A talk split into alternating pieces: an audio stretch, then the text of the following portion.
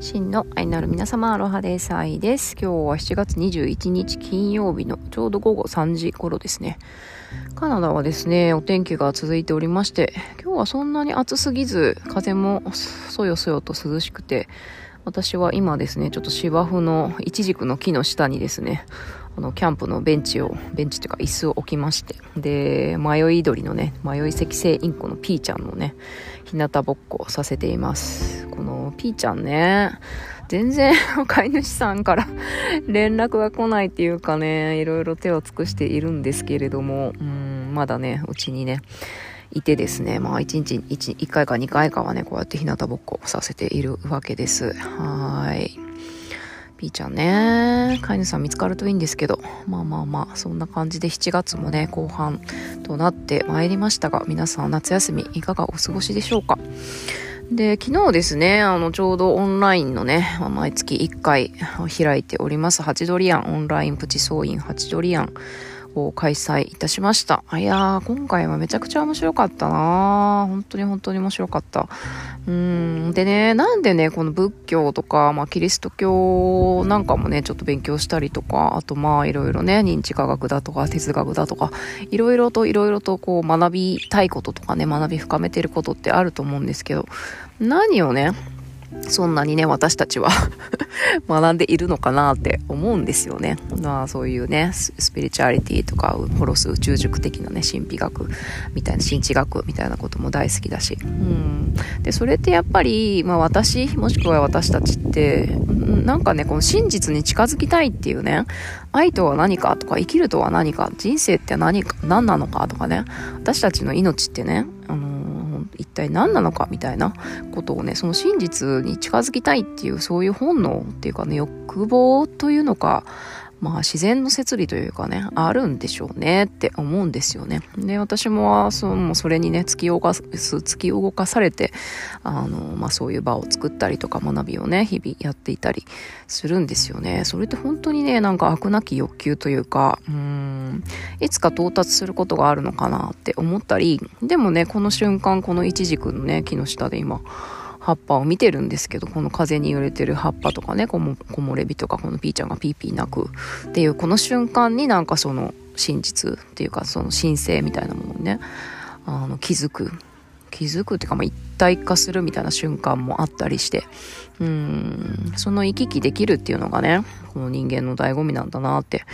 思うと同時に、で最近ちょっとね、私がなんかとっても悲しかったなって思うニュースがですね、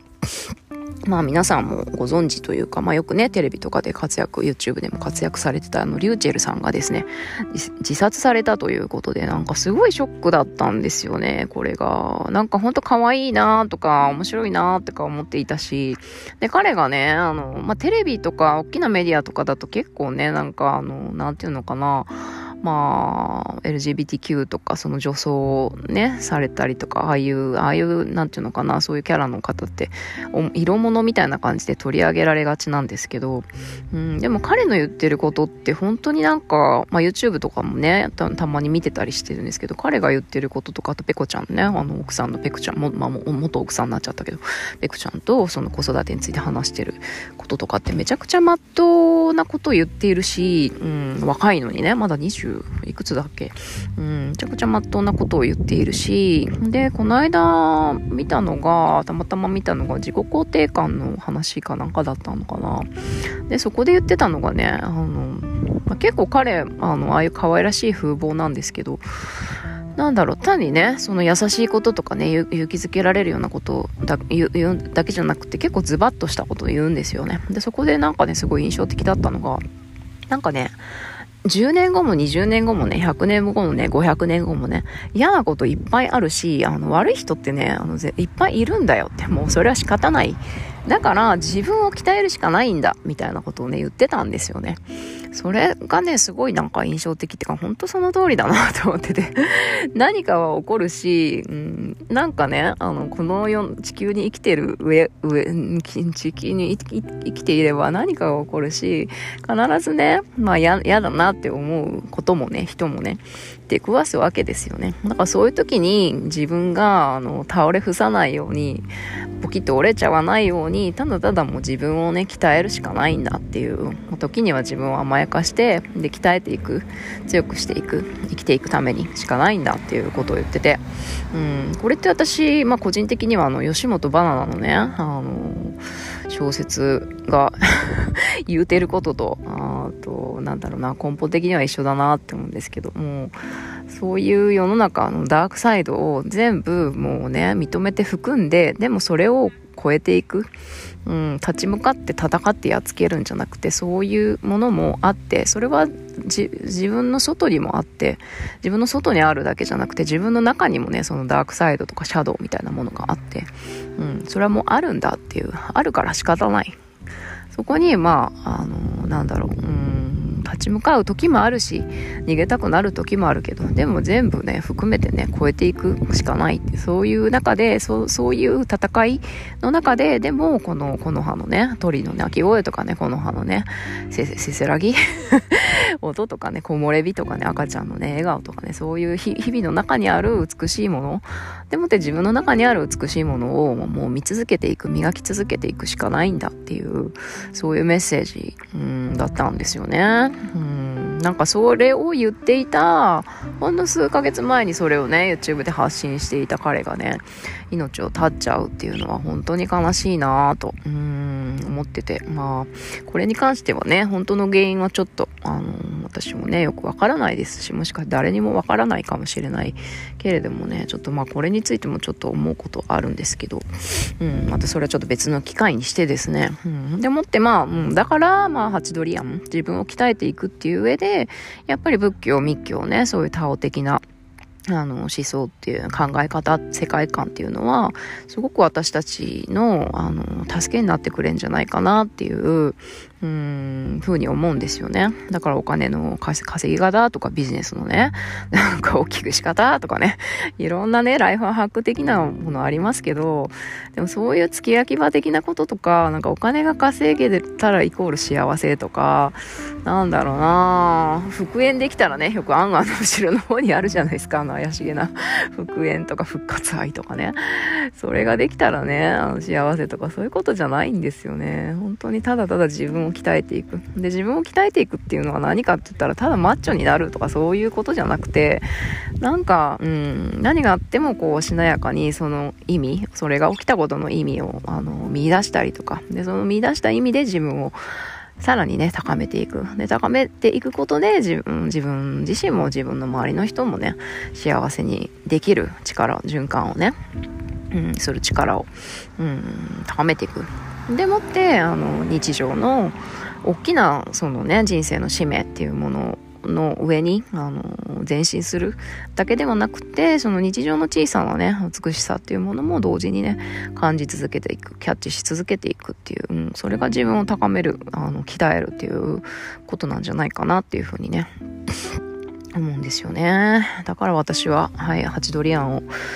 やっています。まあね、うん、まあ毎回めちゃくちゃ面白いんですよ。本当に幸せだなと思って私これをオーガナイズできるのが。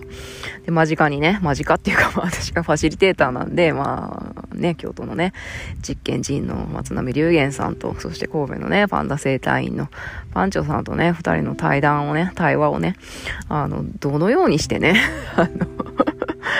うん、皆さんにね、その場の皆さんにね、お届けするかっていうことでね、うん、なんか立ち会えるの、あの場に立ち会えることが本当に幸せだなっていうふうにね、改めて思うんですよね。で、昨日のテーマが、あの、私とあなたの境界線っていうテーマを設けました。うん、で、これは、まあ、あのー、昨日もね、お話ししてたんですけど、なんか私の境界線うん、っていうのはすごくあの世界が変わる研究所で、まあ、ギブネスっていう概念を考えた時に私の境界線っていうものをあの自由に行き来でできたとしたら自由にねあの変化できたとしたらまあ、ギブネスっていうこともちょっとねあの身近にあのもうちょっと簡単にあのなっていくんじゃないかっていうねまあそういう私の境界線ってずっとそういうね世界が変わる研究所の中でも私でテーマだったんですよね。これでもって最近あのアスコープっていうポッドキャストねあの深井龍之介さん。が、あの、出てる、あの、フォトキャストありますけど、資本主義のね、未来編っていうところの最終話で、まあ、深井の龍さんがですね、あの、なんて言ってたかな、そうそう、これからのその資本主義の未来っていうものを考える上で、鍵となるのが、その個の、個人、インディビジュ、インディビジュアルですよね。個のね、概念の、あの、革命っていうのが、その次のね、資本主義、新しい資本主義っていうものがあるとするのであれば、まあ、この概念の革命っていうものが鍵になるんじゃないかっていう話をしてていやまさにそうだなと思ってて。うん。だから私っていうものが私はこれが私っていうものが、まあ、本当の私をね探そうとかね本当の私をねうんなんだろう、あの、見つけようみたいな感じで、その自己診断とかね、あの、なんか強み発見とかね、いろんなツールありますけど、まあ、それはそれでね、まあいいと思うんですけど、自分のスキルをね、伸ばしていくっていうことで、ポテンシャルを、あのー、なんだろう、満たしていくっていうことでいいと思うんですけど、そうじゃなくて、なんかこれが、ここまでが私っていうものをあまりにも、こう、なんていうのかな、固定化しすぎてしまうことで、あのー、なんだろうな、あと、そう、ギブできなくなったりとか、あの、プロテクションが強くなっちゃったりとか、うん、その境界線を固定化して、うんと、がっちり設定しちゃうことで、なんか、あの、なんだろう、独り占めしないと、あの、心配だとかね、これぐらいないと、あの、なんかあった時に、やばいみたいな感じで、うん、そこからね、不幸が生まれちゃうんじゃないかなって。まあ、前、先月のね、ハチドリアンのテーマが、欲望はどこから来てどこへ行くのかっていうテーマだったんですけど、うん、やっぱりあらゆる苦しみのね、原因っていうのが、やっぱりその私っていう概念を誤って設定している。もしくは、あの、固定化しすぎているっていうことが原因なんじゃないかなっていう、まあ、先月のテーマとも重なるんですけど、うんだからどこまでど、どっからどこまでが、あのー、私なのかっていうのがね、うん、そこをね、もう一回考え直すことで、っていうことで、ブルンブルンと、今、クラシック川が、青いクラシック川が走っていきましたけど、そう、どこからどこまでが私なのか、うん、その境界線を考え直すっていうことで、その苦しみっていうものがちょっとね、楽になる、外れていく、と溶けていくんじゃないかなっていう試みでした。うんでまあいろんな話が出たんですけれどもうん面白かったのがねそう最初のパンチョの話も面白かったんですけど例えばまあ中医学まあパンチョはねそのいろんなあのスイナっていうねその施術なんかもされてますけど、まあ、その中医学なんかで言うと西洋医学とは違って例えば目が痛いって言ったら西洋医学だと眼科に行く。で原因が、えっ、ー、となんだろう症状があって対処法があってそれを処方するっていうアプローチですけどあの中医学の場合はあの眼科目が痛いけれどもその目だけを見るんじゃなくて全部を見るんですよね。だから目以外の何か臓器かもしれないし体っていう境界線を越えてその目目に見えないところ心の領域にアプローチするアプローチするっていうかその原因を探していくっていうことかもしれないし。だからそのあの治療するそのまあ医学っていうところうん、医学っていう領域でのその境界線っていうのもものすごく曖昧らしいんですよね。なんか全体を見る、うん。その一部を治すために、一部を治療するために全体を見る。だってそれ全部繋がってますからね。うん。だから目が悪いから目を治すっていうんじゃなくて、目が悪いから、それがどこから来てるのかっていうその因果率をね、紐解いていくっていうことで、全く違う、あの、直接目にアプローチするんじゃなくて、もしかしたらカウンセリング、心のね、あの、アプローチするかもしれないし、足の裏をね、ぐりぐり押すかもしれないしっていうね、そういうね、あの、そう、境界線が曖昧であるっていうところがすごく、面白くて。うん、それって、あのー、なんだろう、病気とかその医療のお話だけじゃなくて、私たちの人生もね、あの、そうだなって思っていて、なんかこの人が悪いからこの人をやっつけるとかね、これが起こったからこれをね、あの、対処する。問題が起こったからこれをね、問題を解決するっていうんじゃなくて、それがなぜ起きてるのかっていうのを、どんどんね、あの、なんだろうな、因果を同じようにね、こう紐解いていく。うん、そうした時に、あの、そこで起こっていることだけじゃなくて、例えば、あの、私の、私に起こっていることが私のお母さんとかおばあちゃんから起こっていることかもしれないし私にここで起こっていることがもしかしたら海の向こうのね、あの知らない国で起こっていることかもしれないしまあ一匹の蝶が羽ばたくとみたいな話ありますよね。バタフライエフェクトみたいなね。うんうん。そういうふうにあの境界線をちょっと溶かしてどこからそれが来てるのかっていう全体、全体を見てみる。うん。あの、そう、全体を見てみる。全体を見てみると同時に、その、あの、メタ認知っていうその広いズームアウトして、あの、あの遠くの空から見るだけじゃなくて、で、ズームインして、もしかして内側の内側、心の領域とかね、の方にズームインして見てみるっていう、その両方を、あの、自在にね、行き来する。そういうね、あの、アプローチうん、っていうのがまあ東洋的みたいな話もしてて。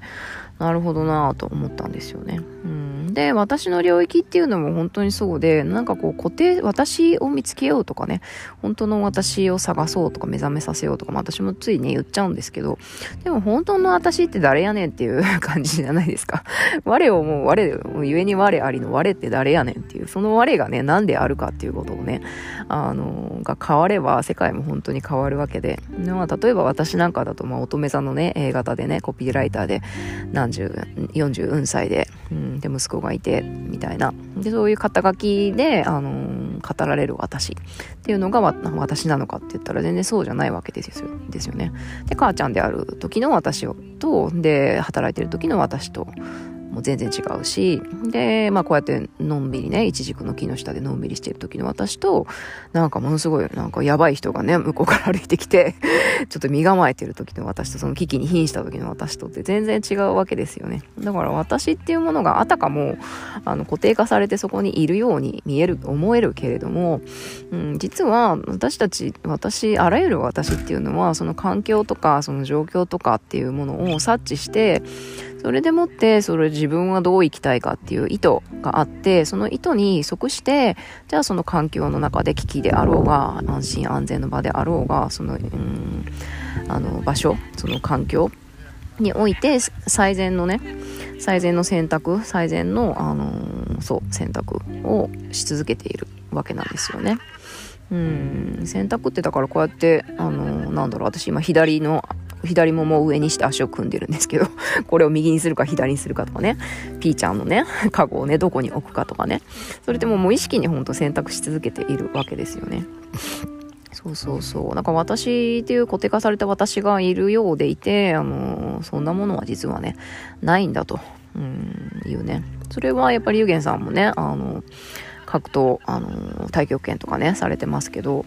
うん、あのー、格闘技っていうのもそうじゃないですか。相手がいて、あのー、相手がいて、これをこうしたら、次にこうしたらこうするみたいなね、頭で考えていたらもう全く間に合わない。その瞬間、その瞬間、本当に目目に見えない、あの、木みたいなものをこうキャッチして、で、それ感じたものをすぐさま、あの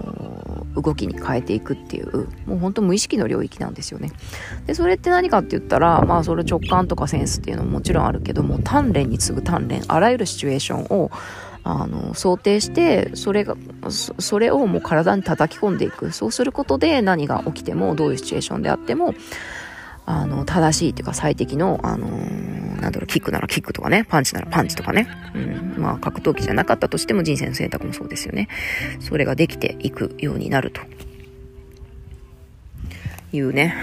まあ、本当にね、中医学から格闘技から、いろんなね、対局太極拳の対局とは何かみたいなところからね、本当にね、あの、まあ、縦横無尽なんですよね、毎回ハッチドリアン。めちゃめちゃ面白いんで、あの、ぜひ来てください。最近ちょっとアーカイブ配信してないんでね、これぜひね、一期一会のね、あの、この60分ね、皆さんにも体験してほしいなと。いうふうに思います。うん、まあそんな感じでね、うん、で結局、あの、まあ私の境界線っていう、私の、うんとあなたの境界線っていうところで言うと、うん、やっぱりそうやって私を固定化することによってあの苦しみが生まれる。私はこうだからこうしないといけないとか私はこうだからこれぐらい稼がないといけないみたいな、うん、でジャッジしてしまったり制限してしまったりするわけなんですよね。でそれをま固定するんではなくてあのその場その場で常に最適にあのなんていうかなアジャストメントというかこう最適化する。うん、調整できるっていう縦横無尽にね行き来できるっていう、まあ、メタ認知する時もあれば細部の細部までね、あの中中の外の宇宙から見る時もあれば中の宇宙まで見ることもあったりもちろん地球レベルでねあの地球の私として見ることもあったり、うん、全部必要なんですよね。どれか一つに地球だけの私になっちゃうとやっぱりね息苦しくなっちゃうし宇宙だけの私になっちゃうとやっぱ地に足つかなくてねあのー、それはそれで不具合がね 生まれちゃうし全部を含んで全部を、あの、自分の中に手の中に中に掌握してでその場その場で必要な、あの配置配置というかね、あのそう調節していくってそれが必要なんじゃないかって、うん、でもそれもやっぱりねあの鍛錬っていうものが必要で。で最後あのそう龍玄さんにね聞いたんですよね。やっぱりあの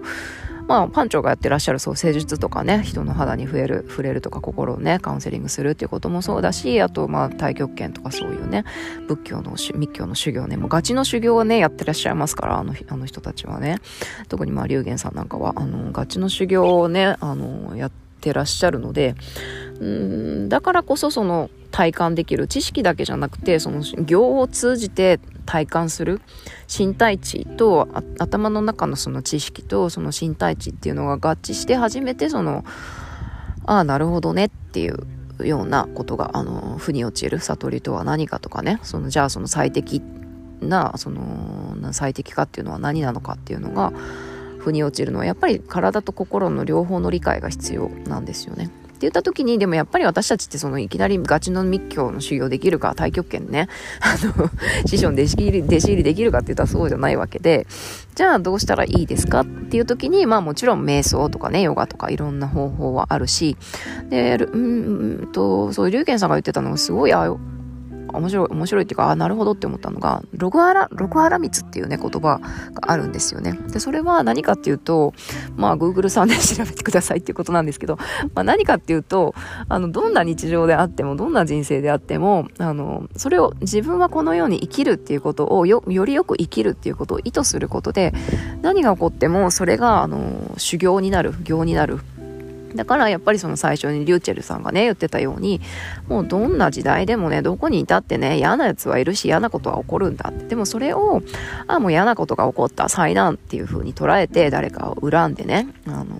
戦うのかそうじゃなくてあこれも修行だよねって言ってまあその時はねパニックになったり泣いたり怒ったりするかもしれないけどそれをまあでもそれもそういう感情も含めて受け入れてじゃあ次自分はどういう風にねこの体験から良くしていくのかっていう、うん、まあ大きいことでも小さいことでも、あのー、意図するどのように生きるかっていうことを意図することで全てね起こることが行になる。で感謝に変えていける宝に変えていけるっていう、うん。うん、そのことがねすごく、うん、聞けてよかったなっていう。あ密教ガチの密教の修行しなくていいっていう、うん、なんか私今今ここに生きてる私にもできることがあるっていうことが分かってあのー、よかったな。改めてね、うん、今この瞬間を感じ続けて感謝しながら、体験しながら、修行しながらね、精進し続けていこうと思った。はい。そんなね、昨日のハチドリアンでございました。また来月のテーマはちょっとまだ決まってないんですけどね。また皆さん、ぜひ第3、日本時間第3金曜日の、えー、午後2時からですね、開催されますので、ぜひ皆さん遊びに来てください。はい。というわけでね、本日は一軸の木の下からピーちゃんと一緒にね、お送りしました。引き続き良い一日をお過ごしください。バイバイ。thank you